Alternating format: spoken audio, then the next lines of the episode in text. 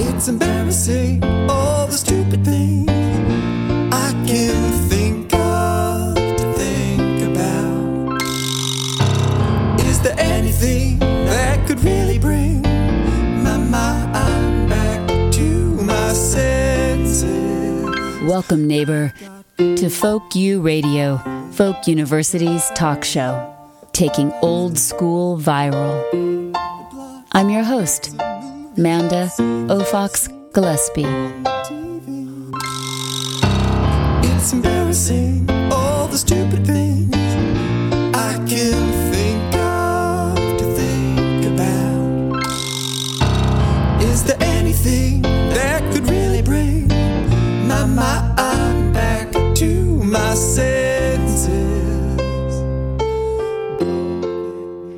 Hello, neighbor, and welcome to Folk U Radio, where we ask our neighbors, What do you know? Folk University is an experiment in neighborliness, in slow learning, in using our interests, our skills, our beliefs, our passions as a way of connecting and bringing each other closer in community. In this Folk U radio show, former Newfoundland Premier, the Honorable Brian Peckford, gives part history lesson and part current state of the affairs on the state of Canadian civic life. Where are you listening today? From, neighbor? Who are the people that have walked and cared for the land, water, and air where you live, work, and play? Cortes Community Radio sits on the ancestral and territorial lands of the Klahoose, Tla'amin, and Homalco peoples. I'd like to thank this land, the people who have walked this land through time, and all those that continue to love and work to honor this place we call home. So, just a little bit more about today's presentation. This talk was originally brought to uh, to Cortes by the SCCA Programming Committee, which created a live event where Brian Peckford, the Honorable Brian Peckford, attended via Zoom at Manson's Hall. Thanks to that committee and Brian Peckford for allowing Folk U Radio to record and disseminate this talk. Peckford is the only surviving drafter and signatory First Minister of the Canadian Constitution, and he's the so he's the only survivor surviving one now 40 years after the Canadian Constitution was first patriated and the Charter of Rights and Freedom created and adopted. So that was in 1982. So this is still really pretty new in Canadian history the fact that we have our own uh, uh, Constitution and Charter of Rights and Freedoms. He was the drafter of the Newfoundland proposal, which became the basis of the current Charter of Rights, and he sat at the table that actually did the final negotiations. Did you ever hear that story about the Quebec minister not being there and wonder what really happened? Well, this and much more is actually revealed in this talk. So um, it's really interesting, uh, a little bit of history that. Uh, you know, the last person who can actually speak to what happened there um, is sharing with us. So this history lesson then leads up to today, and Brian Peckford shares with us about the Justice Center for Constitutional Freedom lawsuit that he and others have filed in federal court seeking to strike down the federal government's mandatory COVID 19 vaccination requirement for air, train, and other travel.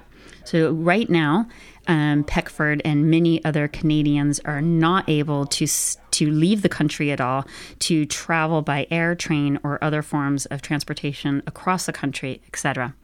So Peckford discusses more about the formation of the Charter of Rights and Freedom, why these laws today set a dangerous, impossible, irreversible precedent that ought to concern all Canadians. I think it's a great talk um, full of historical importance and um, new ways of thinking about what's happening today. This is then followed by a live Q and A from um, from Wednesday from the Manson Hall talk, which was last Wednesday. So stay tuned. Uh, I hope you will find it engaging and learn a lot. As always, you can send your questions, comments, suggestions for future shows to the letter U at folku.ca. And one reminder before we get going that next week's Folk U radio show will actually be a live show aired simultaneously on air, and at the same time, we will have a meeting um, from 1 to 3 outside under the tent at Manson's Hall uh, on the CETA land. So behind the radio station, behind the parking lot. And that one will be on preparing for the big one. We have pretty every single emergency service um, represented at that talk. So there will be a lot of really good information about what happens when things go awry, and then what happens when all the things that we think are supposed to happen when things go awry break down. So should be very engaging, interesting, and I assure you, uh, you will learn a lot. So please do come out and join us for that outdoor event.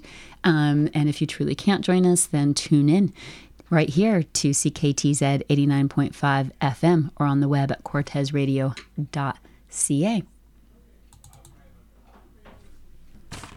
And um, I will I will begin at the beginning, and I'll assume that uh, you want me. Uh, what I like to do is to give this whole thing a little bit of context and a little bit of history, because it's only in that way that you'll fully understand it it, it's easy for people to just say, here's the Charter of Rights and Freedoms, here's the three or four sections that apply to people, and leave it at that.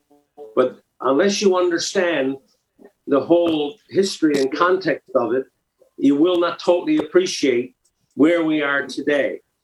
So that's why I'm going to take some time to go through it, and then we'll open it up for questions.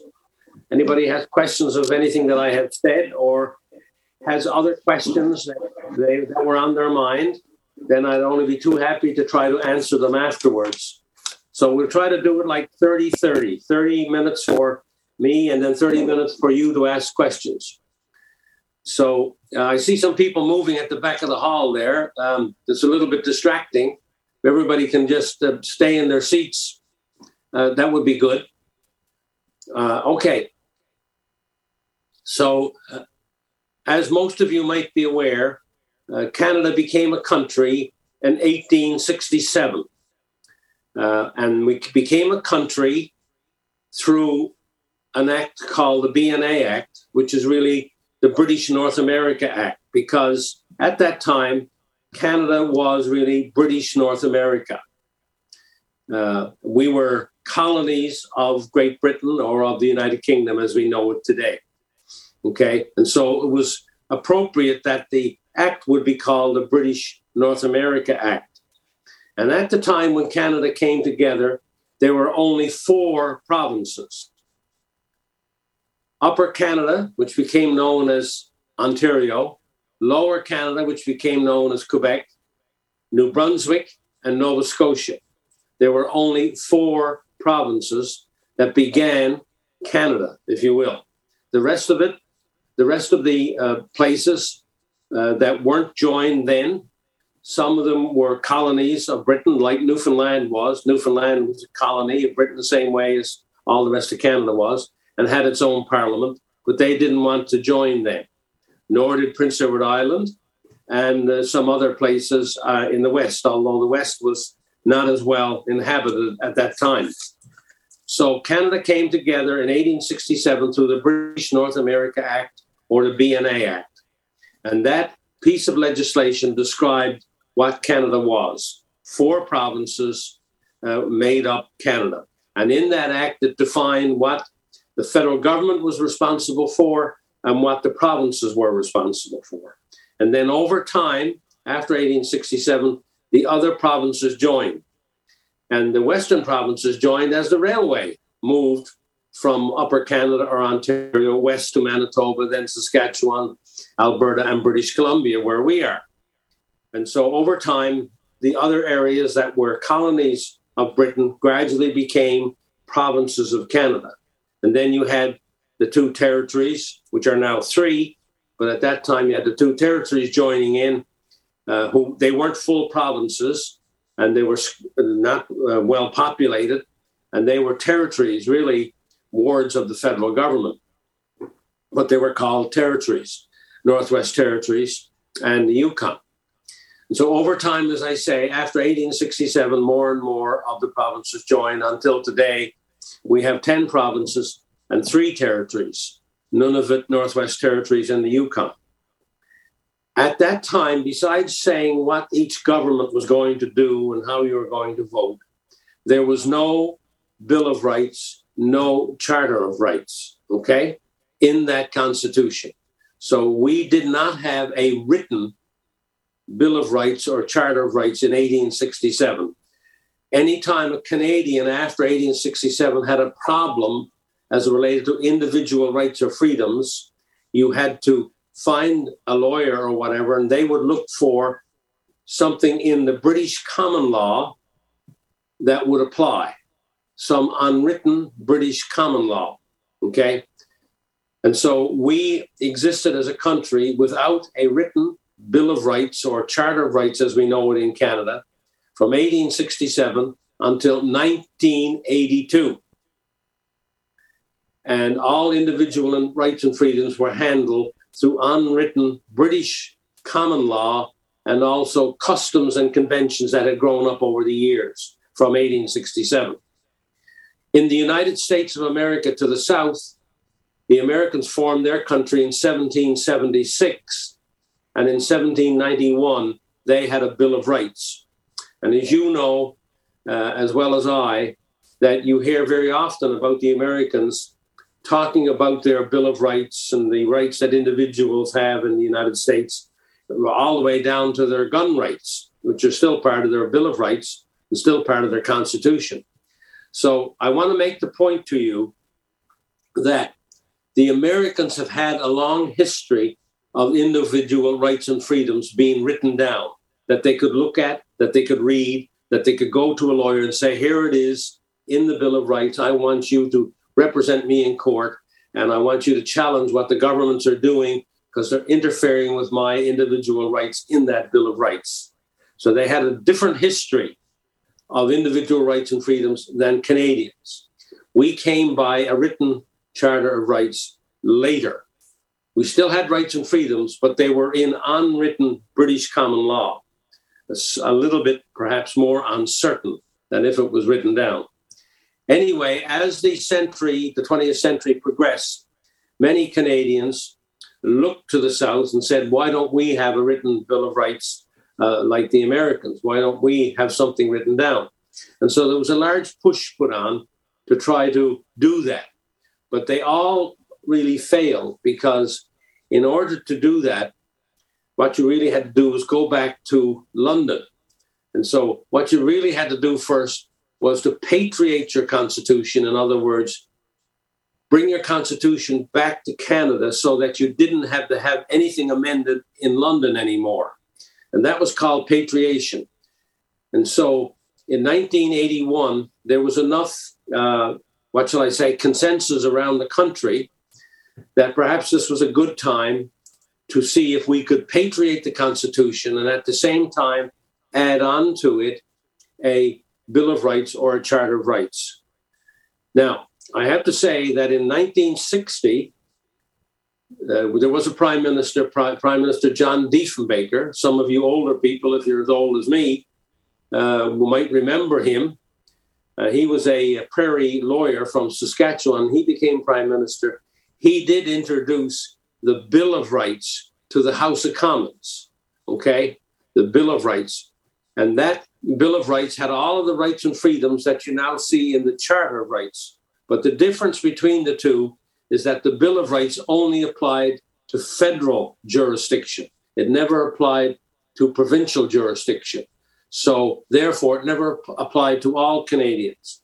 But it still should be recognized as the first attempt and the first action that was taken by any Canadian government to put in writing individual rights and freedoms. So Mr. Diefenbaker should be recognized and acknowledged and congratulated for him and his government actually introducing into federal law uh, rights and freedoms for individual Canadians. The problem with it was it was only a federal law and not in the Constitution. And number two, it only therefore applied to people who came under federal jurisdiction and not to everybody in all of Canada. That's why in 1981, when we sat down to negotiate to bring the Constitution home and to add a Charter of Rights and Freedoms, it was going into the Constitution. And that, by going in the Constitution, that's a national document for all of Canada. Many Canadians get confused when they say federal and national. They think it's the same thing. It is not.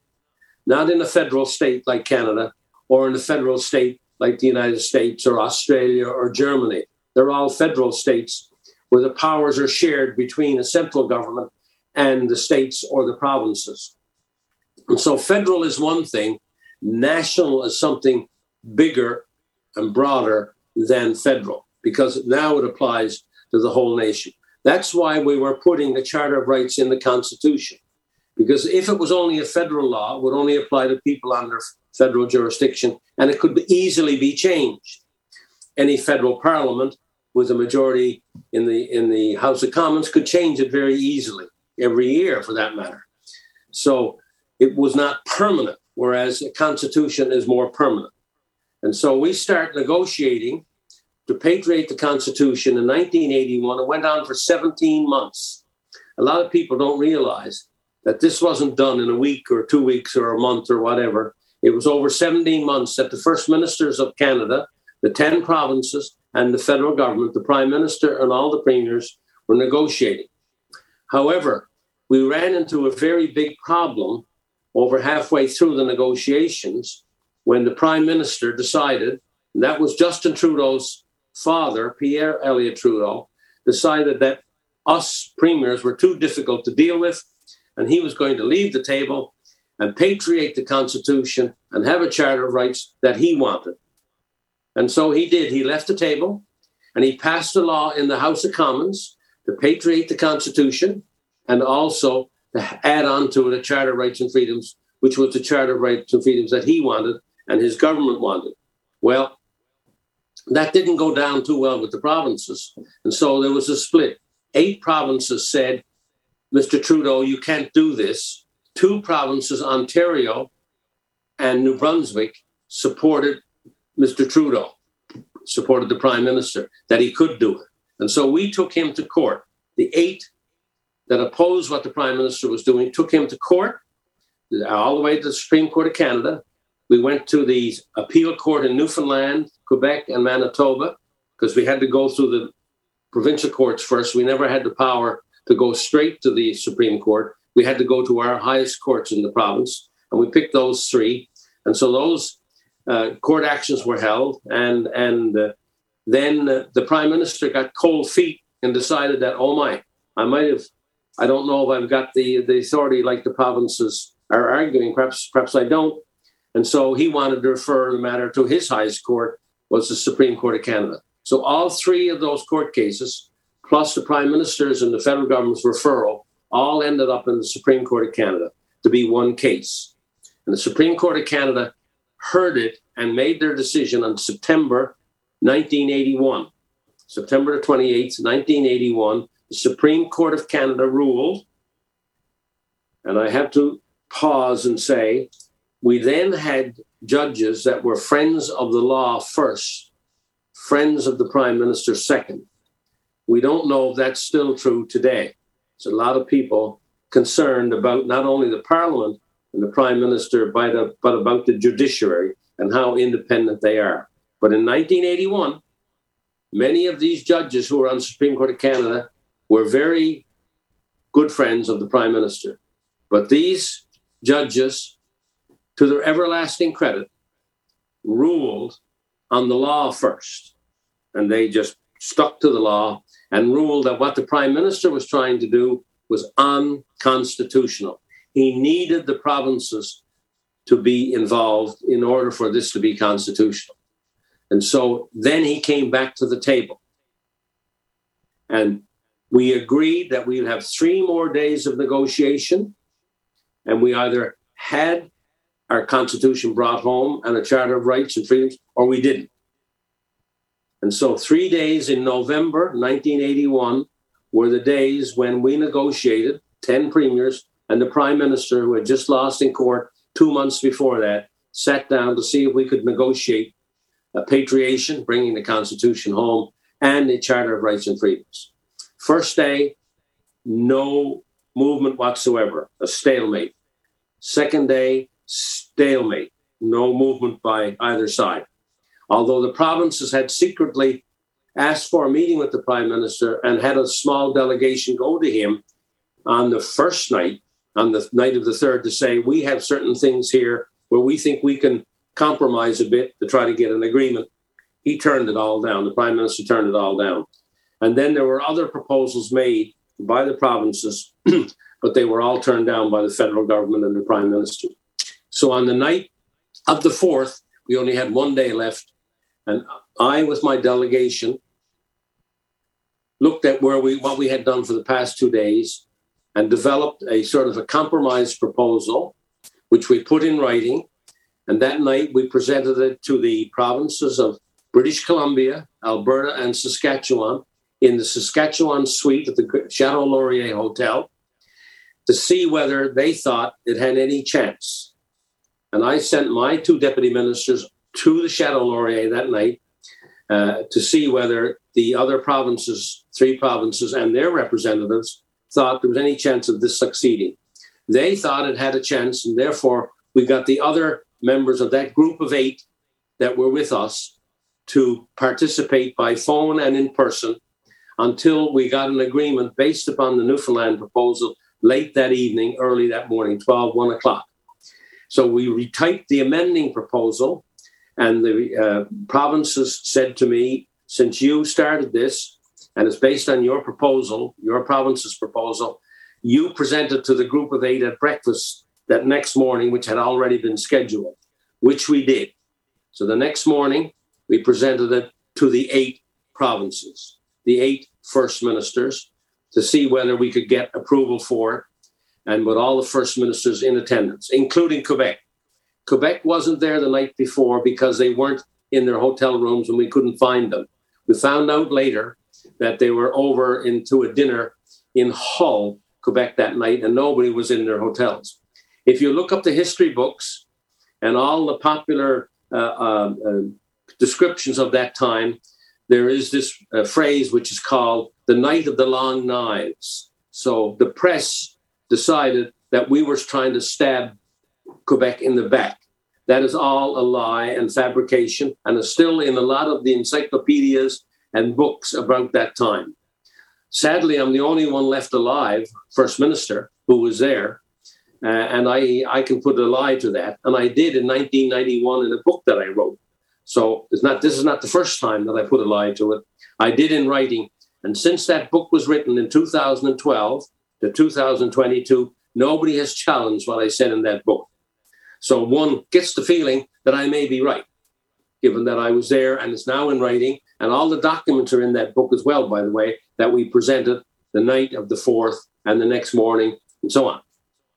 So that morning, all of the eight were there and they approved without amendment what we had decided the night before, except Quebec. Quebec spoke up and they had a chance to look at it, even though they weren't there the night before. They did have a chance to look at the proposal uh, before breakfast was finished that day or before that meeting was finished. So then I was elected by the eight or by the seven who signed it, who supported it, to present it to all of the first ministers in a scheduled last ditch effort later that day, the 5th of November, 1981, which I did. That proposal then was negotiated for a number of hours in the afternoon, and that became the Patriation Agreement, of 1981 with a Charter of Rights and Freedoms as part of it, which the next year, 1982, became the Constitution Act 1982. And that's what we have today. That's what we're talking about today. So that's a brief history of how we got the Charter of Rights. Now, that was not only easy because the Prime Minister left the table, there were many items that many provinces wanted to now include in this chance to amend the Constitution. So we started with over 20, got it down to 12 items, and the Constitution Act today consists of seven. One of them is the Charter of Rights and Freedoms. And I tell you that because any deal that's ever struck since the time of Socrates, when you're bringing governments together and you're negotiating constitutions, they are a bargain. they are a compromise. Nobody ever gets everything they want. And so many Canadians don't even realize, they think that just the Charter of Rights and Freedoms uh, was done in 1982. No, no, no, no. There were many other things, six other things done uh, in that Constitution Act 1982. The Charter is now one of the more important ones, but there was another one that was very important too, and that was the Indigenous uh, people, First Nations people. And for the first time, we put in the Constitution that the Indigenous people of Canada would be the Innu, right, the Inuit, and the Métis. That was never defined before. The First Nations of, of, the, of Canada were defined, and their treaties were honored in that Constitution. We would recognize the existing treaties, and that's in Section 35 of that Constitution. I just give you that as an example, right? There, there are six others besides the Charter of Rights and Freedoms. So everybody has to understand that this is this is a bargain, and we're not talking about a federal act or a provincial act or a bylaw in a municipality. This is the sacred document of every country, the Constitution. This is the glue that keeps the country together. This is a permanent kind of document where your values are all uh, placed, right? Including the Charter of Rights or the Bill of Rights, whatever you want to call it. Okay. So here we are today, now in 2022, having gone through two years of what has been alleged to be a pandemic and an emergency. And uh, the Charter of Rights and Freedoms by all the governments of Canada in my view, have violated that sacred document, the Charter of Rights and Freedoms. Now, there are four sections to the Charter which are really important from an individual freedom, individual right point of view. Okay. And there's section two. Section two says that every Canadian has the freedom of worship, the freedom of conscience, the freedom of speech, the freedom of the press, the freedom of assembly and the freedom of association. That's all in Section 2 of the Constitution. Section 6 of the Constitution has in there your right as a Canadian, every single Canadian, from Cortes Island to Bonavista, Newfoundland, from, from Iqaluit to Niagara, every single person who calls is a Canadian has these rights and freedoms. And Section 6 talks about your right of mobility, your right to travel anywhere in Canada or leave Canada.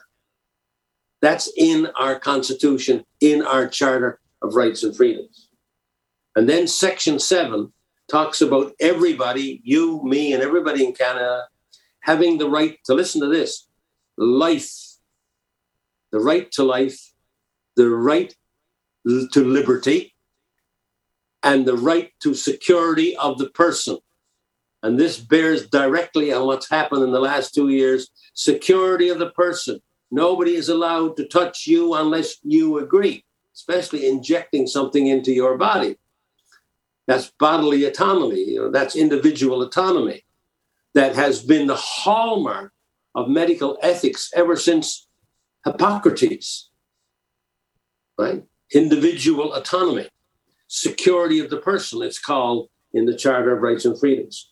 So there's three. The fourth one is Section 15, which says every person in Canada has the right of equality before the law.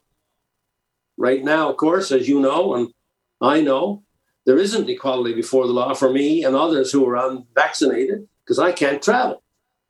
I can't visit, now I can, as of April 8th. For many months, I couldn't visit certain uh, premises in my community that other people could. So I wasn't equal before the law.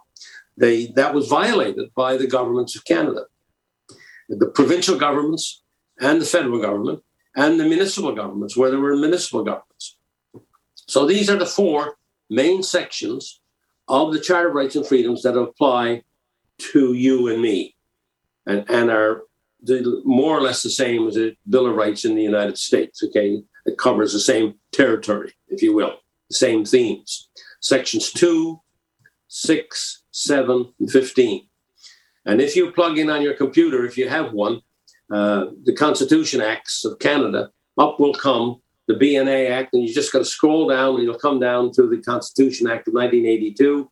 and then the Charter of Rights and Freedoms. And you can read it all there for yourself. It's all very easy to access on your computer. I do it every day because people are, are emailing me and contacting me, and I copy and paste the, the relevant sections for them so that they can read it for themselves or tell them how to go in and, and get that on their computer. But these are the four main sections where your rights and freedoms are outlined, defined in writing, and are in the Constitution of our nation. Okay. Now, when the uh, virus came to Canada and the governments sort of overreacted and, and f- were very fearful, most of the governments, uh, provincial governments, were taking their uh, uh, orders, even though they didn't have to, from the federal government. And the federal government, of Canada, was taking its orders more or less, or its ideas, from the United States of America. And the United States of America were taking its uh, orders or information from wherever they thought they could get valuable information. But it was very invaluable information. The first lot they got was from London. Uh, there was a, a, group there in London in the university who predicted in the first month or two, a uh, week or two after the virus hit around the world, that millions would be dying in the streets. The Imperial College of London was called. Okay. And if you read some of this uh, in some of the books, you'll come across the Imperial College of London. So here was Dr. Fauci and the people in the United States taking their, their, their sort of their orders, if you will, or the information from a very bad source. At the time, everybody thought it was very valid, but they exaggerated immensely. Millions didn't die in the streets. And, and but then when it was found out about a month or so later that some of this wasn't true, uh, then uh, the United States started to depend upon a group out of the University of Washington in Seattle. And they were likewise very exaggerating. So almost a year, six or eight months went by when the governments of the world were taking their medical information from sources that were completely wrong completely exaggerated the extent of this thing and had it very, very wrong. And so that's what instilled in a lot of people, and still to this day, a lot of people are so fearful because in those first weeks and months, it seemed as if uh, the world was heading down a very bad road, a lot worse uh, th- than anything we'd seen before. By the way, just before coming on here, I, read a lawyer's uh, a letter uh, to our, our public health officer and to the government of British Columbia, where they forced the government through freedom of information to um, give them information for hospitalizations and how full the hospitals were for the five years previous to 2020. And the, and the hospitals were fuller then than they were in 2020, 2021, 2022. And that's in writing. And, and they're reminding the government, the lawyer is, for a group of medical professionals in the Okanagan Valley and Kelowna area about this, and they just sent it to me. I get a lot of this stuff, as you know, because being the only living first minister who was at the helped create the Constitution and doing all of these Zoom calls. By the way, this is well over a hundred that I've done now, uh, and um, all across the country in every in every province and territory. Okay, I've done things like I'm doing with you people today. So uh, there was this great, great fear that that, and, a lot of people today, you might see people around still wearing a mask outdoors, even you know, on their bike or whatever. And uh, you know, if you ever uh, had an opportunity to talk to these people, they would still express the fear that was in, instilled in them erroneously back two years ago, and they're still very fearful. They still believe a lot of this stuff, which has been proven to be completely wrong. Well, the, the, the provinces of Canada, taking their lead from the federal government of Canada, from the other international governments I just mentioned, um, went into you know high gear of of trying to say how are we going to deal with this, and then began bringing in these mandates, and uh, they then I think thought. Uh, I think early on they might have thought that they were wrong, but then they got in so deep they started to believe their own uh, Uh, like their own narrative. And then they went and they got their lawyers, no doubt, to go to the Charter of Rights and Freedoms and bring up Section 1. And this is the one that all of the governments of Canada now are relying on of saying we can do this. We're, we're allowed to do this. But Section 1 gives us the license in certain circumstances to override the rights and freedoms of Canadians. Okay? And Section 1 talks about the right of governments to override the individual rights and freedoms uh, if it can be demonstrably justified that what they're doing is necessary, that it's done within the law, that it's done with unreasonable limits, and it's done within a free and democratic society. Well, I was there at the time when this was written. This was not meant, the, and I'm now in, will be in court over this. This was not meant for a pandemic like we had, where BC and all the provinces declared an emergency and then tried to use Section 1. The intent of Section 1 was to be used in a time of peril when the state and the country was in peril of breaking up through war or insurrection. Okay? That's what the intent of Section 1 was. And so, my argument, and I want you to listen to this very carefully, is twofold. Number one, the Section 1 doesn't apply, so what you did was illegal, unconstitutional. But if you, I'm a reasonable person, and so if you want to take me on in a debate that Section 1 applies, I'll engage in that debate as a theoretical, just for argument's sake, because I'll show you that Section 1, even if it does apply, it doesn't apply in this circumstance. Because government, from Newfoundland to British Columbia, you have not demonstrably justified what you have done. And what does demonstrable, and I remember very well, I got a good memory, thankfully. I've got a really good memory. As a matter of fact, I was telling a story to my daughter back in Newfoundland before I came on today, uh, telling her a story of like 50 years ago and giving her the names of the people, the times of day it was, and so on. So I got a peculiar kind of memory for, for different things. Uh, and my daughter said, How can you remember that? You know, that's 50 years ago. And it's just, and it was about when I was a minister in the government of Newfoundland, my first ministry, the Minister of Municipal Affairs and Housing, and about an individual who I had met down on the Great Northern Peninsula in Newfoundland now in 1962, 63. And I could remember his name, the community he came from. I could remember all about it, what he was, and he later became mayor. And so I was telling her all this, and she couldn't believe. So I do have a good memory for certain things, and I have a good memory for this. And I remember when we were writing that section one, we had in there, first of all, justify. And a bunch of premiers, including your premier in British Columbia at the time, Bill Bennett, and myself, and Peter Lougheed, and others, kept arguing to make it stronger. And so that's how we came up with demonstrably justified. And I say to lawyers today, right? No, no, no, no, no, no. I saw your writing. I saw your letter. I saw what you put in the paper. No, it's not justified. It's demonstrably justified. And then I go on to say, how what does demonstrably justify mean in government today? And all governments know this. It's how about a cost benefit analysis? I did them when I was premier. Do a cost benefit analysis to see if the benefit of what you're proposing outweighs the cost. And as we know today now, there are studies which show that the cure was worse than the disease in this case. Multiple studies. Dr. Paul Alexander's has shown over 400 studies. Uh, by the way, whom I know, whom I've met and know, and many other researchers in Canada, like Dr. Brian Bridle out of the University of Guelph, who's also done a lot of um, research in this area. But in any case, no government has taken the trouble, three territories, 10 provinces, federal government, 14 governments in Canada right now, who put in mandates have not demonstrably justified what they have done. Therefore, even if Section 1 applied, they haven't met the test for Section 1 to be applicable in this case. And I can take one of the other four tests. We'll, we'll say they, they do it by law, we'll say reasonable limits, just for argument's sake. The other big test is in a free and democratic society. Hey, Premier, hey, Prime Minister, hey, leader of government in the territories, how come you didn't have your parliaments open and have a select committee of your of your parliaments, which then would have the people's representatives involved?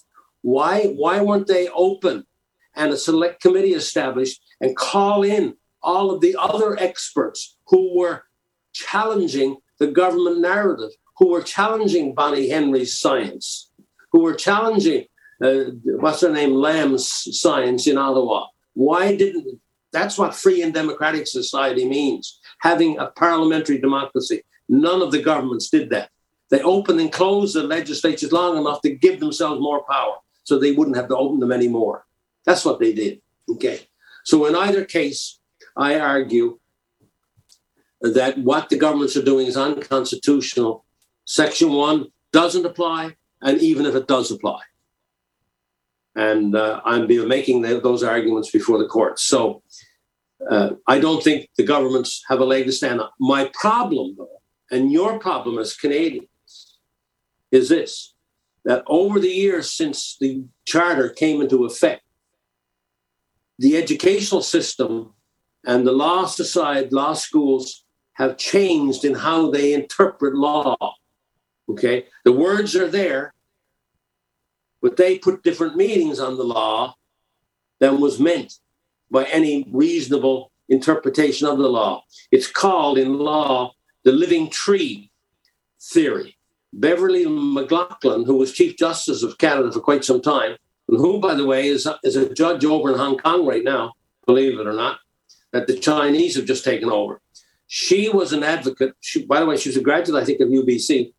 She became an advocate of this living tree document, which says the courts can uh, change the, the, the, the interpretation of the law based upon how they feel the values of the society has changed. I take violent exception to that. I take violent exception to that. I'm one of those people uh, who is an originalist. I believe that the Constitution and the Charter, as written, okay, and the words that are there, like demonstrably justified, pretty easy to understand, you, you know, no need to try to twist them. You must go back and interpret the Constitution as it was written. If you want to, to do it differently, then change the Constitution. And that's up to the elected, not uh, unelected judges. Judges should interpret the law, but what they've started to do in the last 40 years is actually make policy, change the meaning of the Constitution to mean something different. Okay? And there's where we have this democracy has a parliament, a, cabinet, and a judiciary. And the judiciary is really, really important, but only valid as long as it is independent and non political and interprets the law, doesn't try to make new law. And what's happened in the last 40 years is they've started to make new law by reinterpreting the existing constitution. So that's where the problem comes when you listen to uh, you're on, on, on online or read in the newspapers. There's where the problem comes in. Okay. Now, in the United States of America, because they've had a long or history of a Charter of Rights and Freedoms that I talked about earlier, you'll find that they quickly had a lot of the President Biden's mandates uh, proven to be unconstitutional. They get to their courts quicker than we do in Canada, have a quicker system through their states, and we're able to establish a lot, and are still doing it today. They're not finished, but they have struck down a lot of uh, these uh, mandates. And a lot of the governors in the United States are quite strong in establishing and keeping these this Bill of Rights valid. And so, like they have a Ron DeSantis in Florida, we don't have a premier to equal a Ron DeSantis in, in Florida who's standing up for the rights and freedoms as they exist in the Constitution as written. And I think there's like 25 or 20, uh, 24 or 25 states in the United States out of 50 that never did go to the kind of masking and mandates that the other 25 did. And so it's a different history altogether, but very interesting given that they live south of us and they're 10 times larger to understand that. So this is the great debate in Canada today uh, and why I sort of came out of retirement to fight this battle I knew there was nobody else around as a first minister, that they had all passed away. By the way, the last first minister passed away only last year. He was in his 90s. He was Bill Davis of Ontario. And of course, he was with the group of two and the prime minister back when he said uh, they could, uh, the prime minister could unilaterally do what he couldn't do. Uh, so, uh, and he, he was older then. Uh, but uh, so with his passing, it was left to, to me if I felt that way, to speak up. And so that's what I have done over the last year and a half, two years. Now, in doing all these talks, and I've gone on too long now, uh, but it's necessary for me to tell all of this because it's important. And uh, how much longer I'm going to be around, who knows? And so um, I'll be 80 this year. So uh, th- this needs to be told to people like you on Cortes Island as it does to every part of Canada. And therefore, uh, to me, it's, it's, it's historic and it's also extremely important to hear from one of the authors of that Constitution that's so in, in debate today, right? In an argument. But in doing this, I realized back in January that um, I'm talking to talk. And yes, you know about the Constitution. You were there, you helped write it, Brian. Okay, blah, blah, blah. And we're really happy that you explained it to us from your point of view. Uh, but uh, I was waiting for somebody to stand up in the audience after I finished and say, well, How about walking the walk? You're talking the talk. And so that's when I it dawned on me perhaps I really need to do something even more than what I'm doing. And so that's when I contacted the Justice Center for Constitutional Freedoms.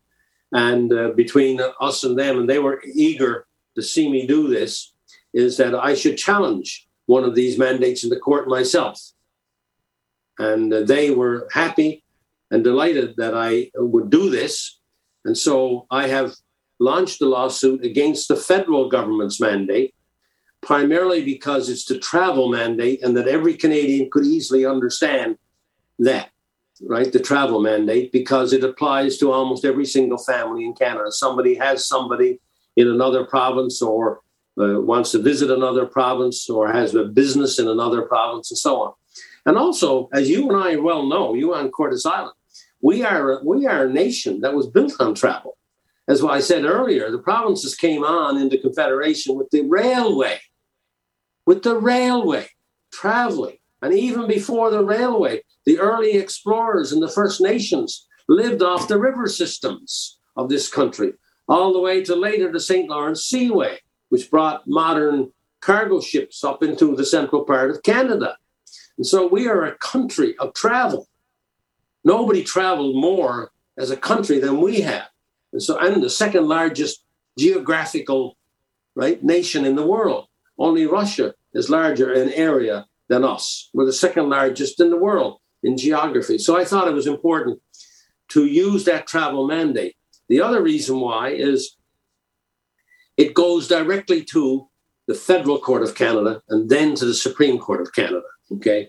All of the provincial mandates have to start with provincial courts. And there's two courts that they have to go through in the province before they get to the Supreme Court of Canada the trial division of the Supreme Court of British Columbia, and then the Court of Appeal.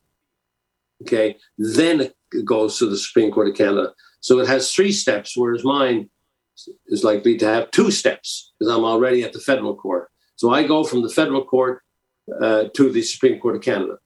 And I'm going to, if I lose in the federal court, I'm definitely going to appeal it to the Supreme Court of Canada. I'm not going to stop until I've exhausted every uh, vestige of chance of, of, of reestablishing the, the Charter of Rights and Freedoms. And if I happen to win, or I should say, if we happen to win, because I have five other Canadians who are part of my lawsuit, all of them affected in some way by the travel mandate. Some because of business, some because of family, and so on. Okay, so so there's five other people who have put in statements of claim showing how that mandate, that travel mandate, has hurt their lives, has destroyed in some cases their lives, has completely, significantly negated large parts of their lives. So I'm not alone in this. There's five other um, Canadians who join me in this, although because of my uh, past as a first minister, uh, people talk about my lawsuit, but there's more than me involved. And, and I'm, I'm very happy that these other five people are part of it because it strengthens my case, because all of these are different examples of how the mandate affects them. Okay. So now I'm in court and uh, the court is court is underway, and there will be a public hearing quite likely in August. Between now and August, it's called case management, where the two sides exchange documents that they're presenting to the court, and each side has a chance to challenge the other one all of that get, gets done before a judge, before the actual public hearing of the court case. And that takes from February until about July, August, and then uh, we'll have four days of hearings, public hearings of the court uh, in September of the federal court. So, and then the judge has, or judges, however many is going to be to hear it, it might be one, it might be more than one, uh, will uh, render their decision hopefully by the end of this year. And then I'm sure if the federal government loses, they're going to appeal. And I, am telling you today that if I lose and the other five of us lose, uh, we're going to appeal it to the Supreme Court of Canada, which will be there for next year. So hopefully by sometime by the end of next year, we'll have a decision on my case. It's highly likely that all the provincial court cases that are underway challenging the federal government and the provincial governments, mainly the provincial governments, will not get um, uh, decided upon until two to three years from now. Unfortunately, the court, our court system is that clogged up and that slow. We, we need a system which is much faster and more like the American system, or like a system that's faster anyway than the one we have now. So here we are uh, today now with some of the mandates being relie- uh, relieved across the country. But um, remember what happened.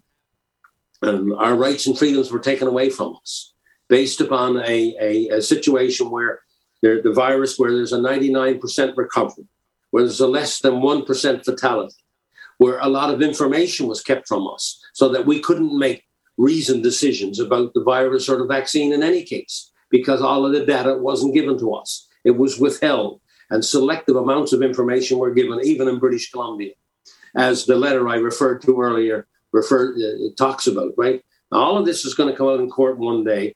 My great fear, and I think people get relaxed when the mandates come off, that they'll think it's all over and we're back to normal. No, ladies and gentlemen, we're not back to normal because if we don't win in the courts and reestablish the charter as being as powerful as it was 40 years ago and read it as it's supposed to be read, then the next time something happens uh, and somebody challenges it, uh, there will be a precedent set. And judges and courts love precedents. And that's why British common law was, was that's what it was done. It was done by precedent. Well, now they have a new precedent. So if you or me or our, our relatives or friends go to the court four years from now, say, and, and we don't have this resolved in our favor, then the lawyer is going to say to you, Well, I have to tell you something. What's that? Well, you know, back there in 2022, well, they had the governments, you know, brought in all of these things, and the courts have have uh, have defended that, uh, have have uh, have agreed with the uh, uh, with the governments, and that becomes a precedent set, and the courts will look to that, and therefore the, the Charter of Rights and Freedoms is diminished and doesn't have the same power that it's had for the last 40 years. Okay. So it's very important that we exhaust this. I'm still hopeful. Many people think I'm crazy, but I'm still hopeful that there are a number of independent judges on the courts of appeal in the provinces and the Supreme Court of Canada to see that what has happened so far in the lower courts of Canada, where they've ruled in favor of the governments, was wrong, wrong headed. The other thing I'll say, and I'll stop and give you a chance to ask questions, is this is that the Charter of Rights and Freedoms doesn't begin with Section 1. It begins with a preamble. And this is where the judges so far are so wrong, and why I'm so adamant of, about my position. I'm, and I'm so mad about what these lower court judges, one in British Columbia and one in Manitoba, who've, who've uh, sided with the provinces on what they're doing. This part of the of the Charter of Rights and Freedoms is extremely important and just as important as any other part of the Charter of Rights and Freedoms. It begins with this. This is how the Charter begins. Whereas this country is founded on the supremacy of God and the rule of law. And a couple of these judges have even ignored that being in the Charter at all in rendering their decisions and I and others will be pointing out in the court cases that the judges are obligated to look at all parts of the charter that are relevant in making their decisions. And this is very, and after that statement, by the way, whereas at the end of that sentence, is a colon, not a period, not a comma, not a semicolon, a colon, which, which means everything follows after this. That's what a colon means, right?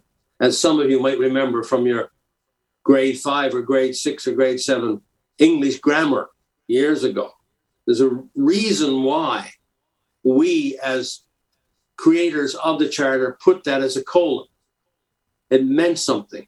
It meant that everything follows after this. And so the courts and the judges, we have to insist, interpret the Constitution in light of, in the context of the supremacy of God and the rule of law. And when you apply those two principles, then, my dear judge, then, my dear premier, then, my dear prime minister, what you have done for the last two years does not fall under the supremacy of God and the inalienable rights of individuals and of the rule of law. And so that's why I'm speaking to you today. That's why I had a Zoom call this morning with veterans in Ontario. That's why I have a Zoom call tomorrow morning at nine o'clock with lawyers and, and other former ministers in, in various provinces tomorrow, uh, arguing my, my point of view as I'm doing to you today. So we're at a real crossroads as a country. It's one thing for the governments to borrow their way right? I mean, our prosperity to today is largely as a result of governments borrowing, right? Uh, it's, it's, unbelievable. For example, the debt of British Columbia will go up from 75 billion to 105 billion, 110 billion in three years. Doesn't go down.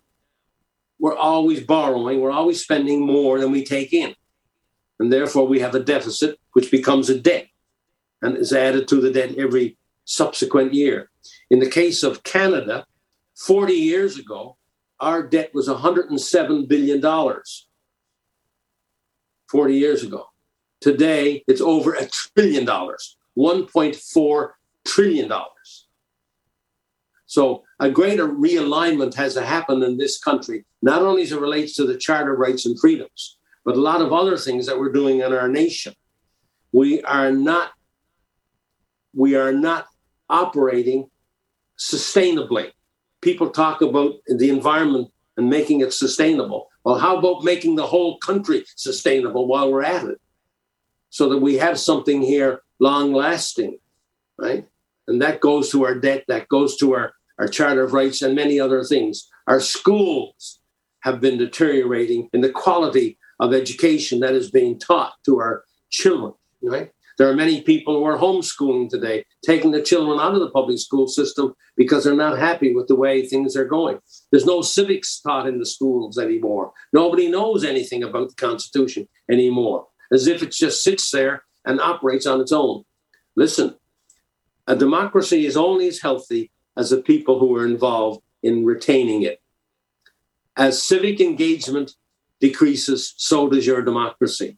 And right now, we have all the elements of a failed democracy, right? Where we have all the elements of it where our rights and freedoms are being withdrawn based upon poor science, uh, and where our governments from coast to coast to coast are spending beyond their means and leaving it to our children. Mean, well, just imagine what we're leaving. To, do we think anything of our grandchildren? Do we think anything of the people who come after us? If we really did, we wouldn't be leaving this mountain of debt on their shoulders. What will they say about us when we're all gone? Won't be very kind because they'll have such a mountain of debt to pay off. It won't even be funny if there is a country, if there is a democracy left. So I rest my case. I'm glad you came out to listen to me. And I hope that I've at least stimulated you to think about your country and where it's going. Thank you very much. You have been listening to the Honorable Brian Peckford, former Newfoundland Premier, who has a lawsuit against the Canadian government at the federal level um, based on the uh, discrimination um, that he's claiming uh, because, and uh, I'm not doing a very good job of explaining this clearly. Um, uh, around the travel ban that is currently in place for unvaccinated Canadians, which means that they cannot get, they cannot leave the country, um, they cannot fly within the country, they cannot ride trains, um, or enter any other federal form of transportation. So, the Honorable Brian Peckford and five other Canadians along with the Justice Center for Constitutional Freedom, have filed a lawsuit in federal court. You have just listened to him talk about that on Cortes Community Radio, CKTZ 89.5 FM. This is Folk U Radio. I we're going to now get some questions and answers, so stay tuned. Um, and he will uh, answer some of the questions that have come in already.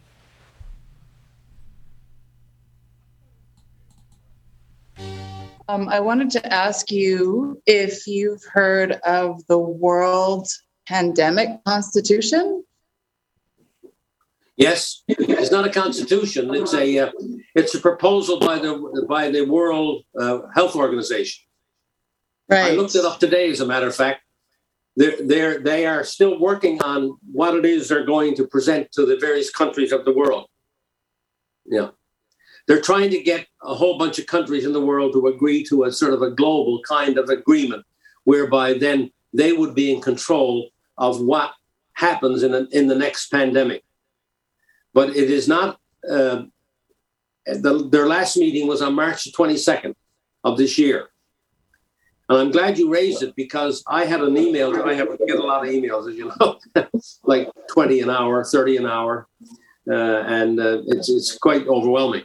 But I had one from a, a very um, a person who's head of a big organization in Canada, and I had to go back to him today and say, I shall refer you to the World Economic Forum negotiating committee's minutes of March the 22nd. So they are trying this. And it's very important for you as a citizen to be familiar and aware of this and to tell your MPs, especially your MPs, and the government of Canada that you want no part of this, that we want to continue to be sovereign as a nation state. And we're not going to give away any of our powers to anybody else. That's what scares me about the Liberal Party and the Conservative Party and the New Democratic Party today. I was a member of the Conservative Party almost all my life. I left it two years ago uh, for the same reason as I'm talking about now. I'm very fearful that most of the leaders of the three main parties are prepared to negotiate some of our sovereign powers away. We've already started it.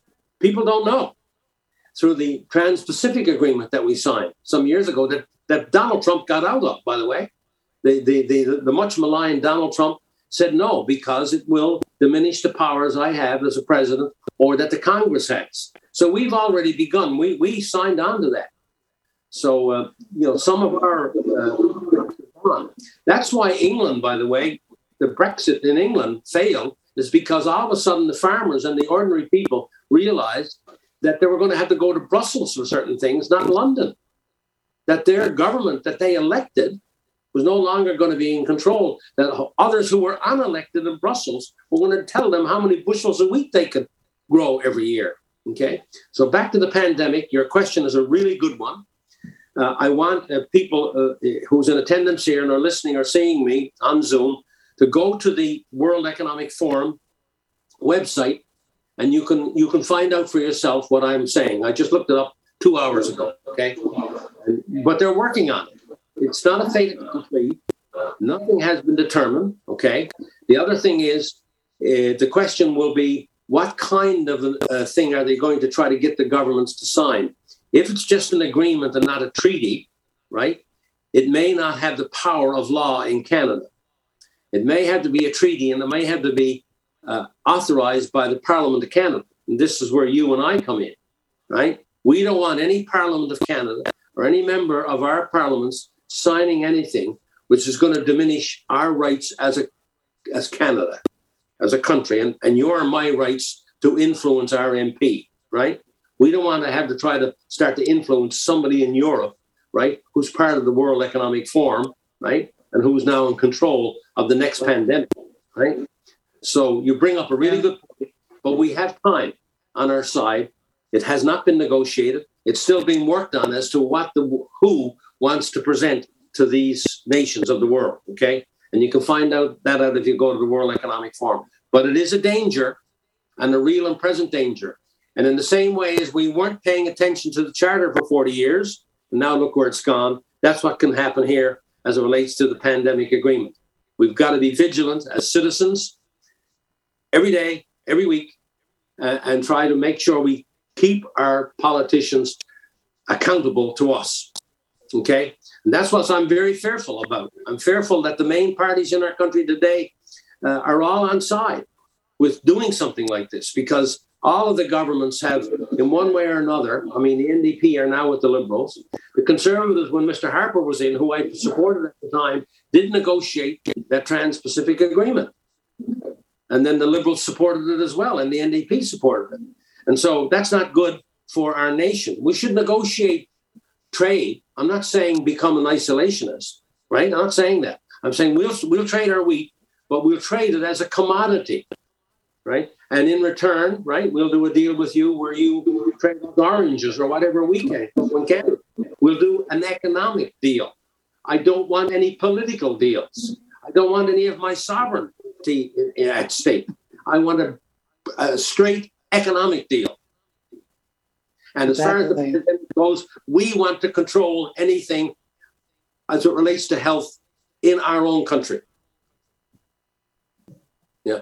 Let me just say before the next questioner, I didn't cover, and, and you would be, uh, uh, you might want to, um, you'll remember this perhaps later and say why I didn't ask the question. One of the other reasons why so many people who were fearful at the beginning remain fearful is that they didn't have easily access to the right information because the media shut everybody out.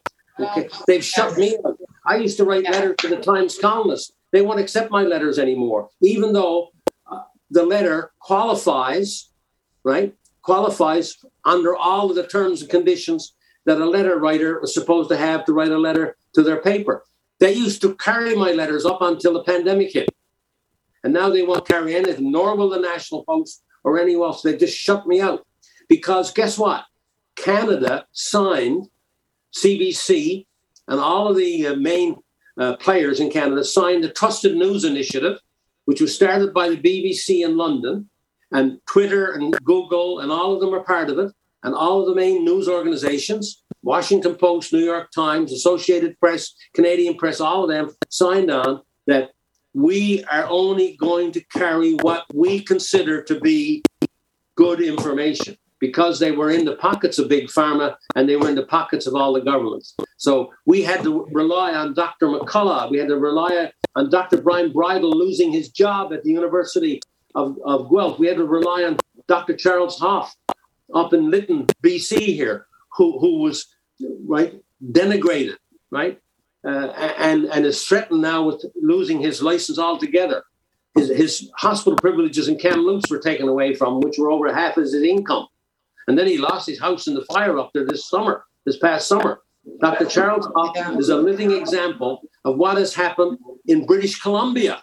We don't even have to look at Canada. We're just got to look at our own backyard, and it's happened here. We have doctors who have been maligned and can't get out the truth unless they do it on their own dime, right? Through alternate media, because the main media won't carry Dr. Charles Hoffe, They won't carry me, right? And they won't carry Dr. Malthouse, who, who lives on a on another island, Denman Island, just down from you guys, and and they won't carry, you know, a, a whole bunch. Of Dr. Paul Alexander, Dr. Paul Alexander, by the way, uh, who who was um, educated at the McMaster University in Hamilton, was listen to this was one of the advisors to the World Health Organization.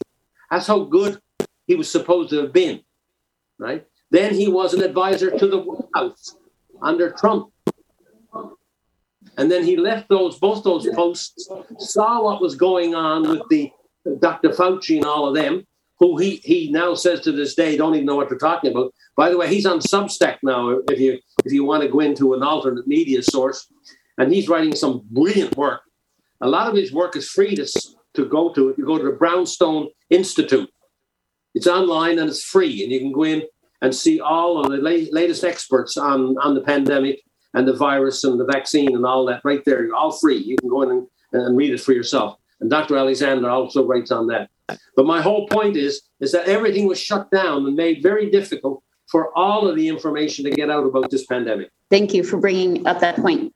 I've been a member of the media for more than 20 years, and it's been impossible to get things published that I consider to be dissenting from what is the main narrative. And that's my, my question is to you. I'm also an immigrant, and I find it hard to often understand whether we are recently, as Canadians, um, so intolerant of dissidents, or whether that has long been part of Canada's history. Can you reflect a little bit on our appetite for what I thought was an important part of democracy, which was the dissenting point of view?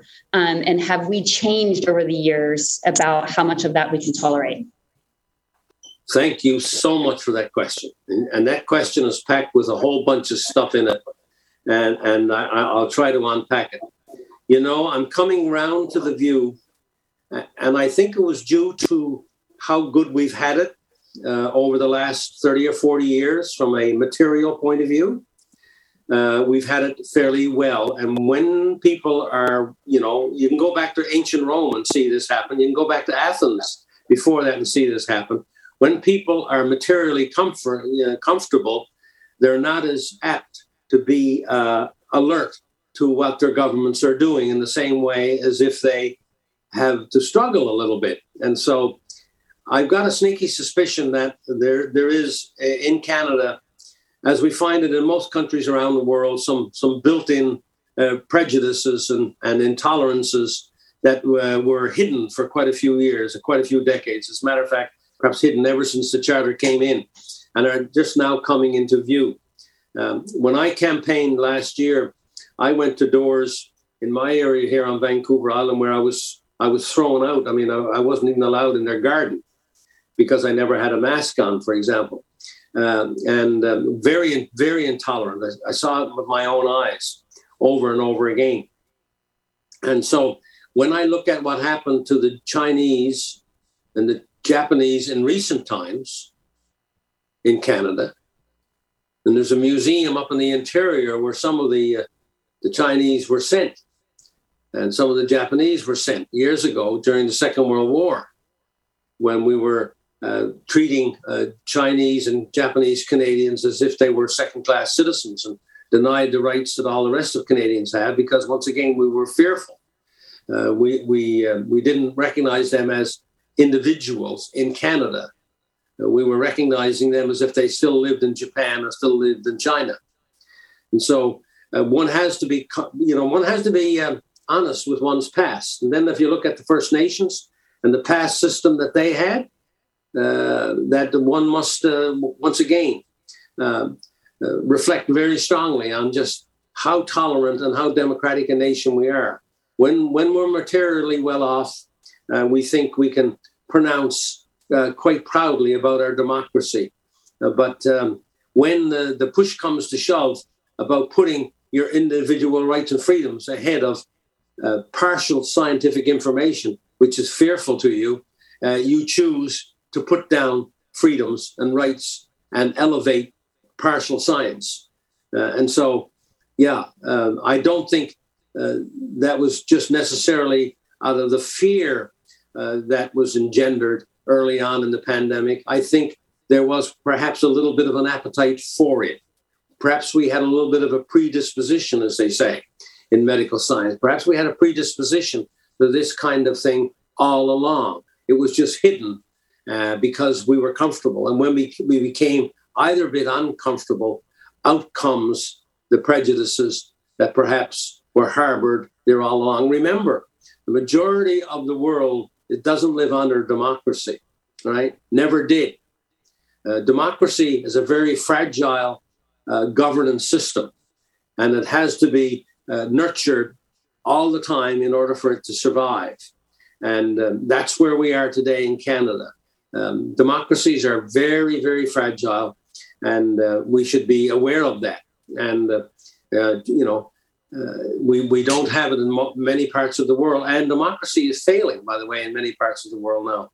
there's a um, there's a um, organization called Democracy Watch, which every year tries to measure the level of democracy around the world. And for 17 years in a row now, the level of democracy in the world has been declining.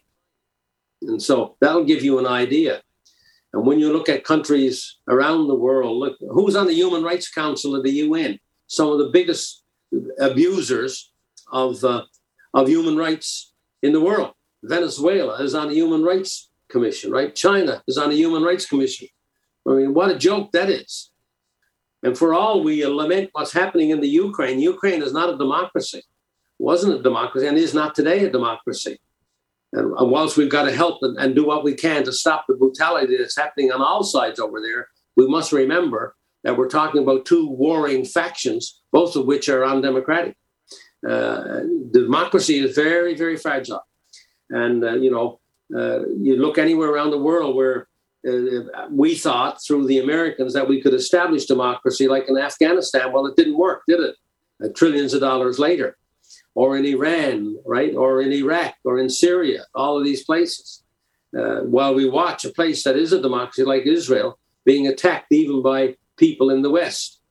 So I got a sneaky suspicion that if we're really honest with ourselves, we will recognize that we all uh, we all have, as as Christians will say, we all have sinned, and we need to be aware that we have a lot of uh, uh, forgiveness. We have a lot of uh, uh, rec- reckoning to do, um, and and it was really funny. Last uh, since the pandemic came on, and all this business of rights and freedoms, I find a more receptive audience among all of the Eastern Europeans who came here as immigrants and are now Canadian citizens. And they were out on the streets and came to my meetings uh, and, got up and asked questions. And because they could smell it, you see, they experienced it. I have a lady right here in, in Parksville who came from Romania. And uh, she uh, was one of the first to go out campaigning with me and still is out with her signs almost every week. And uh, she, re- she came to Canada you know, just in the last decade. And so she's old enough. She knows what happened in Romania. She knows it and she can smell it. And I know I have Hungarian friends and Bulgarian people who I knew years ago. They have witnessed uh, uh, when there's no democracy or when rights and freedoms are threatened all the time. And so they they uh, could recognize this where our own people could not recognize it because we were in that comfortable pew for the last 40 years. Hi, I just want to thank you, first of all, Brian, for being here for us and our rights and doing this talk. It's just really awesome. Um, and uh, basically, you answer my questions faster than I can write them down. Uh, so, um, I basically, I'm just at uh, like, uh, what organizations can you recommend uh, to that are uh, are active in protecting the Constitution and, okay. and this living tree thing? And and and maybe I could throw one in there. Like, how does the WHO dictate? You know our our rights and our constitution. I mean maybe you already answered that but. Yeah okay. Uh, i'm glad you asked that question because i usually at the end uh, uh, try to give you some organizations well. I think in your area might be in, in campbell river or nearby and i don't know if you have it on your own on your own island or not but action for canada is a very active organization which is def- defending rights and freedoms. Uh, tanya gaw is the head of it. Uh, i think some of you might know of her I've been on her program a couple of times doing what I'm doing to you right now. Uh, they're very active here in Parksville, where I am, and uh, they're active all across the country. There are chapters in every province of Canada, so they're very strong. I'm chairman of one called Taking Back Our Freedoms, which has become very, uh, um, um, what shall I say, uh, growing very strongly. Started in Alberta. I'm chairman of the board of that uh, organization, Taking Back Our Freedoms. You can go in and check it out. Um, tbof.ca, and you'll find what they're doing. They're organizing and helping to organize things right across the country. And we have, by the way, all of these doctors that I mentioned on our board of advisors Dr. Bridle, Dr. Payne, Dr. Eric Payne, Dr. Roger Hodgkinson, uh, Dr. Paul Alexander, uh, all of the top researchers in Canada are on our board of advisors. So that's a good organization to. Uh, on the island here in Victoria, there's a very active group called We Unify Canada. We Unify, And they're the ones who've organized most of the very successful rallies on the steps of the legislative building in Victoria, where I have spoken a couple of times. They're having another big one coming up on May 28th, by the way, which is going to be a really big one, uh, at which I'll be speaking as well. So, uh, action for Can- uh, action for Canada, uh, taking back our freedoms. Uh, we unify Canada. Uh, are, are three. the Canadian COVID Care Alliance is another one where you can get a lot of good medical information. Really good. Canadian COVID Care Alliance, very strong. I've spoken to them as well. I've spoken to all these groups. Canadian COVID Care Alliance. If you remember that, uh, just plug that into your computer it'll come up their website. They've got a really good website. They've improved it on it over the last few months. And a lot of big researchers are part of that organization. Dr. Steve Pelech out of the University of British Columbia, who's very, uh, who's got his own lab, by the way. He owns a private lab that's associated with labs all over the world, and he does testing uh, to see you, know, you can get yourself tested there for a fee. Uh, and he's well known as a, a very professional, honest, uh, researcher, and he's known around the world. Uh, he's part of uh, the Canadian COVID Care Alliance. I've spoken with him too. Um, um, we spoke spoken together on the steps of the art gallery in Vancouver back last last fall. Wonderful man, great researcher. Uh, so the Canadian COVID Care Alliance is another one uh, that, to watch. Vaccine Choice Canada is another great one as well, which started out of Vancouver, and uh, they're they're national and they're a very good organization. So there's some good organizations. Websites to go into. I mentioned Brownstone Institute, which is really good. Robert Kennedy's site is really good too, and his book is a fabulous book. I have it here. I, I, I bought one and have been reading it and it's just chock right full of science. So Robert Kennedy's uh, what is it, Child Health Alliance or something? Uh, uh most of you might know about that. He, has got a really good website and it's very up to date. And and uh, there's a there's one out of um, out of uh, England that is really good too, called the HART Group, which is a group of doctors that do research in this area. And there's another group called the Frontline Ethics Group, which is all good research as well. So those are some of the ones that you could uh, use as to get the latest information. Brownstone Institute is really good. They're updated with new articles every single day, and uh, always ready on top of it. Dr. Paul Alexander's Substack is a good one to go into. Robert Malone is also on Substack. Dr. Robert Malone, who helped uh, create these MR vaccines in the beginning, he writes some good stuff. Uh, my blog, I'm I chuck full of my blog every day with a lot of this stuff, and that's where I get it from all these websites. I write some stuff myself. So my my uh, blog, I get anywhere from like today, I'm quite likely to have seven or eight thousand today go into my blog uh, from all over Canada and all over the world. Uh, most days, I have anywhere from fifty to sixty countries visiting my blog. It's Peckford, a four and a two, two numbers P E C K F O R D, the number four, the number two. That's the year I was born, 1942. Uh, dot WordPress.com. And uh, I have people going in there, I've been following now for four or five years, and uh, they write into uh, on the comments on my blog all the time, telling me that's where they get most of their pandemic information from, is from my blog. And since the pandemic happened, before that, my blog was you know, writing about everything, about books I read, about politics, about things going on around the world. And since the pandemic arrived, it's been like 80, 90% on the pandemic, on the vaccine, uh, on the viruses. Talking about the vaccine, of course, you all know that um, that's the other thing that the press has kept from us is all the deaths as a result of the vaccine.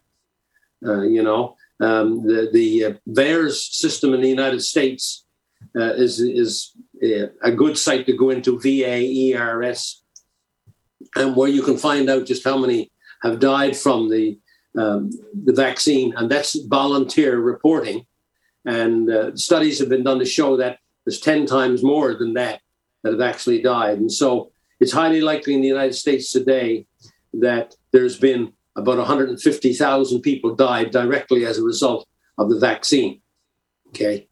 The numbers are about 25,000 that we know about that have been volunteered to the VAERS system. Same way in England, there's in Europe, there's a system in in in uh, in, uh, Europe as well in the European Union, uh, and where you can go into that UDRA Vision site, uh, EU DRA, and they're recording on a voluntary basis as well, and their um, the system is equal to the United States uh, as well, where they've got tens of thousands of people that have died and hundreds of thousands who've been injured. And you quite likely perhaps know people who've been injured from the vaccine. We know quite a few in our area and within our extended family of people who've been injured and some people who have died as a result of the vaccine. We have some in our uh, extended family who've died as a result of the vaccine. Uh, I get uh, I get um, emails every day from people uh, who have been injured from the vaccine and whom I'm trying to help. Uh, by the way, so um, this is the other side of the of the equation that nobody wants to talk about. When that should be out in the public, everybody should know about these these things. And in Canada, you go ask any doctor, any MD, and they'll tell you the, the process by which they have to report uh, adverse events is so complicated and so detailed, and the doctors are so busy that most don't even make it out. We, our system is not near as good as the Americans or the Europeans, for example, in reporting adverse events as a result of the vaccines. Uh, you know, the experimental vaccines, all the experiments have not finished with those. And yet everybody's injecting this stuff. So, in any case, there we have it. Hello, Mr. Peckford. My name is Doug Hamill. I fought free trade in 87 and uh, saw a lot of shenanigans happen then. One of the biggest peddlers of misinformation back then uh, was the good old CBC. Yeah. Uh, I've not listened to that detritus for at least 15 to 20 years now because of what I saw happen. My position is the common law, the will of mankind, seems to be getting diverted by these, these this corporation. As a Canadian citizen, is there any way we can launch a lawsuit against the CBC? And can I somehow put my taxes in escrow because I refuse to fund any of this anymore? I'm done. Thank you. Thank you, sir. Uh, I think you. I think you can launch a lawsuit against the CBC. Uh, I think it would have to be along the lines of that you'd have to gather up uh, the stories and the information uh, of where uh, they have lied to the people of Canada, and it's not too hard to find that information if you you started tomorrow morning and started to listen to. By the way, CBC Radio here on Vancouver Island. After I was down to one of those rallies in in Victoria, finally decided that they wanted to interview me. And um, so they contacted the, me through my wife, who was looking after scheduling my um, my my uh, my days because they've gotten so busy. And so I reluctantly agreed to do a um, a interview. Uh, what is it called? Vancouver Island in the morning, Island in the morning, or some darn thing. Uh, I used to listen to it one time. In any case, um, they um, they interviewed me, and of course, it was quite, uh, uh, what shall I say, confrontational. The questions were, you know, all leading questions. And uh, so I fought back because I knew immediately what was going to happen. And, uh, and of course, a number of people, I think a couple of people from uh, a number of the islands uh, wrote me to tell me that they had listened to it and that thank God that you fought back against what they were, they were trying to frame you. And uh, you fought back and, and and and you really won the won the thing won the day and we're really grateful that you did that. However by the way they're the only cbc uh, uh, thing in canada and they used to call me all the time before this happened has ever contacted me in the last two years now my wife when she set up the interview my wife is really detailed and good at this and she said to the producer of the program, You really enjoy this. This is right here in British Columbia, right on the island, on Vancouver Island. she said to this female producer, uh, You know, every time uh, Brian or Mr. Peckford does one of these, we get the people to send us a copy of the interview or a copy of the Zoom, a copy of the video, so that we can store it, right? Because it's good history and we might want to refer back to it. And, uh, you know, just as a courtesy, would you do that in this case? Oh, of course. Of course we will do, we'll do that. We'll make sure you get it. So after the interview was over, which didn't go very well for CBC in Vancouver, in Victoria, um, we waited for a day or two because sometimes it takes two or three days for the people to get this all assembled and, and, sent to us by email, whatever. And uh, so we waited a couple of days, nothing happened. So Carol, my wife, called down to the producer and asked what happened to a copy of the interview we did. It was only an audio interview, right? What, what happened to the audio that you didn't you didn't send it to us? We can't find it. So, so I think you could launch, but unfortunately, you can't put your taxes in escrow um, uh, because of how you feel about CBC. The, the government's got laws that, that say you, you pay your tax, goes into consolid, consolidated revenue, and then they distribute it as they see fit. So, uh, you know, but I think you can launch a lawsuit. Let me just give you one other example of just how bad these people are. I was out of politics, and one of my friends in St. John's, Newfoundland, who was a prominent, honest businessman, um, and who campaigned was my campaign manager during my time in politics, and was honest as the day is long, and he was maligned by CBC on their supper program back about almost 10 years ago now, I guess, long when I was out of politics. I was out of politics in 89. So, because uh, I, I was in politics early, I was 36 when I got into politics, and I was out at 46, believe it or not. I was in politics at the time I was age 29. I was premier at 36 and 46. Sorry. I was 17 years in politics, all told. So, anyway, they had this supper program on, and the lead story on their CBC supper hour in St. John's, Newfoundland was Brian Peckford's former campaign manager is uh, has not paid his taxes and has received, gotten a space uh, for, um, rented a space to the government illegally. Now, he, he, was, he was, of course, they had to say it was Brian Peckford's friend. Anyway, CBC, well, that was a complete and utter lie. My friend, who just died six or eight months ago, same age as me, from a very strange, debilitating disease, who was very much alive at the time this happened, took CBC to court and found them completely so much so that they settled out of court for a number of billions of dollars in my friend's favor and were forced to, in the next supper hour after the court decision came down, to make an announcement on that same program that they had been wrong and found guilty in what they had put on that program the year before. Of course, I could have taken them to court too. They used it in the context of illegal activity. I didn't bother. As long as my friend won, that was good enough for me. I've been doing a lot of research over the past few years. I used to have a radio show here. I interviewed Catherine Austin Fitts. I've interviewed uh, Paul, uh, what was his name? Alexander. The other cabinet minister. No, the other cabinet minister, Paul. Oh, now I'm forgetting his name. Sorry, I'm Yeah. nervous. Makes no difference. I, I found nobody that can answer this question for me. I have in my hand U.S. Securities and Exchange Commission. I've typed in the word Canada. This is, you know, this securities. This is what they, where they exchange securities, stocks, bonds, all that. Canada is in the U.S. Securities Exchange Commission. If you want, I can send you this. I'm trying to figure out why a sovereign nation is registered under a Securities Exchange Commission in the United States. Are we actually a corporation? No, Thank you. We are not. A number of people have brought that idea up to me. Uh, I've never seen it. Uh, I've never seen a document, a securities uh, uh, document, which has just Canada, uh, the, the country Canada as a corporation.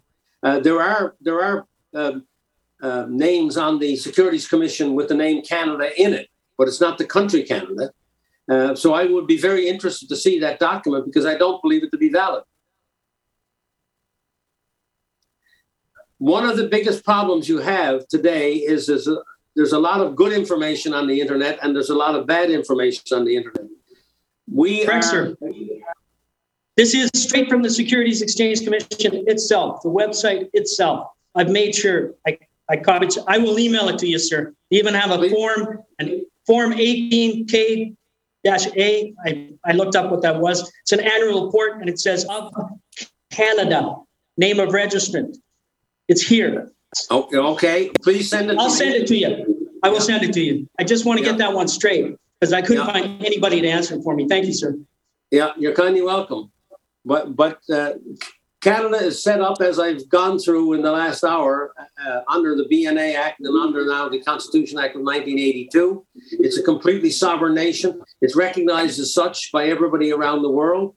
We we as you and me every day are living under these laws, whether we like them or not. Some we like, some we don't like. As we're that's why we're here today because some we don't like. We think they're being uh, applied wrong. But we are a nation and we're not a corporation. But I'm very, very eager to get that um, um, information uh, because I want to I want to dispel any false notions that are around uh, because uh, it only it doesn't help our cause it hurts our cause uh, when I start talking about the Constitution Act of '82 uh, as a as a uh, as a living document under the country Canada as a country and not as a corporation uh, that that kind of information uh, denigrates what I'm trying to do and what others like me are trying to do. So it's very important for me to get it. My email, of course, I think the gentleman might have it already, uh, and uh, he can send it to me, and I'd be very uh, happy to respond to him and, and show him where I think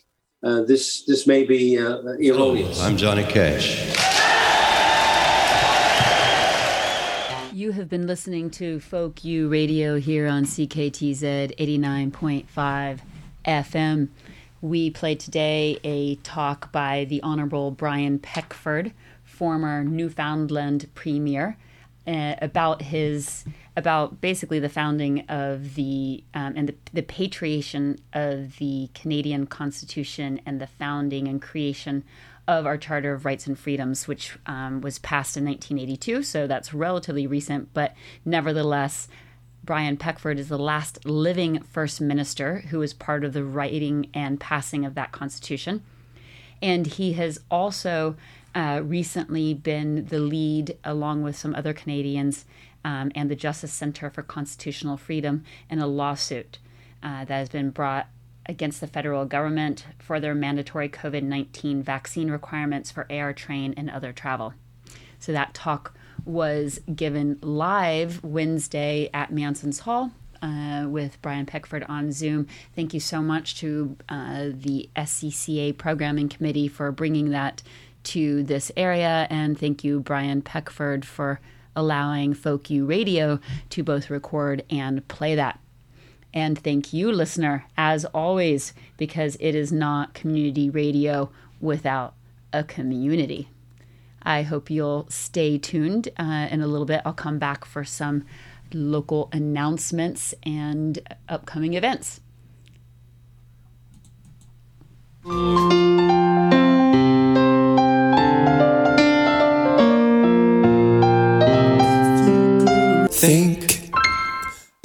That's it for another edition of Folk U Radio. If you'd like to learn more about Folk U or subscribe to our podcast series, visit us at folku.ca. That's F O L K U dot C A.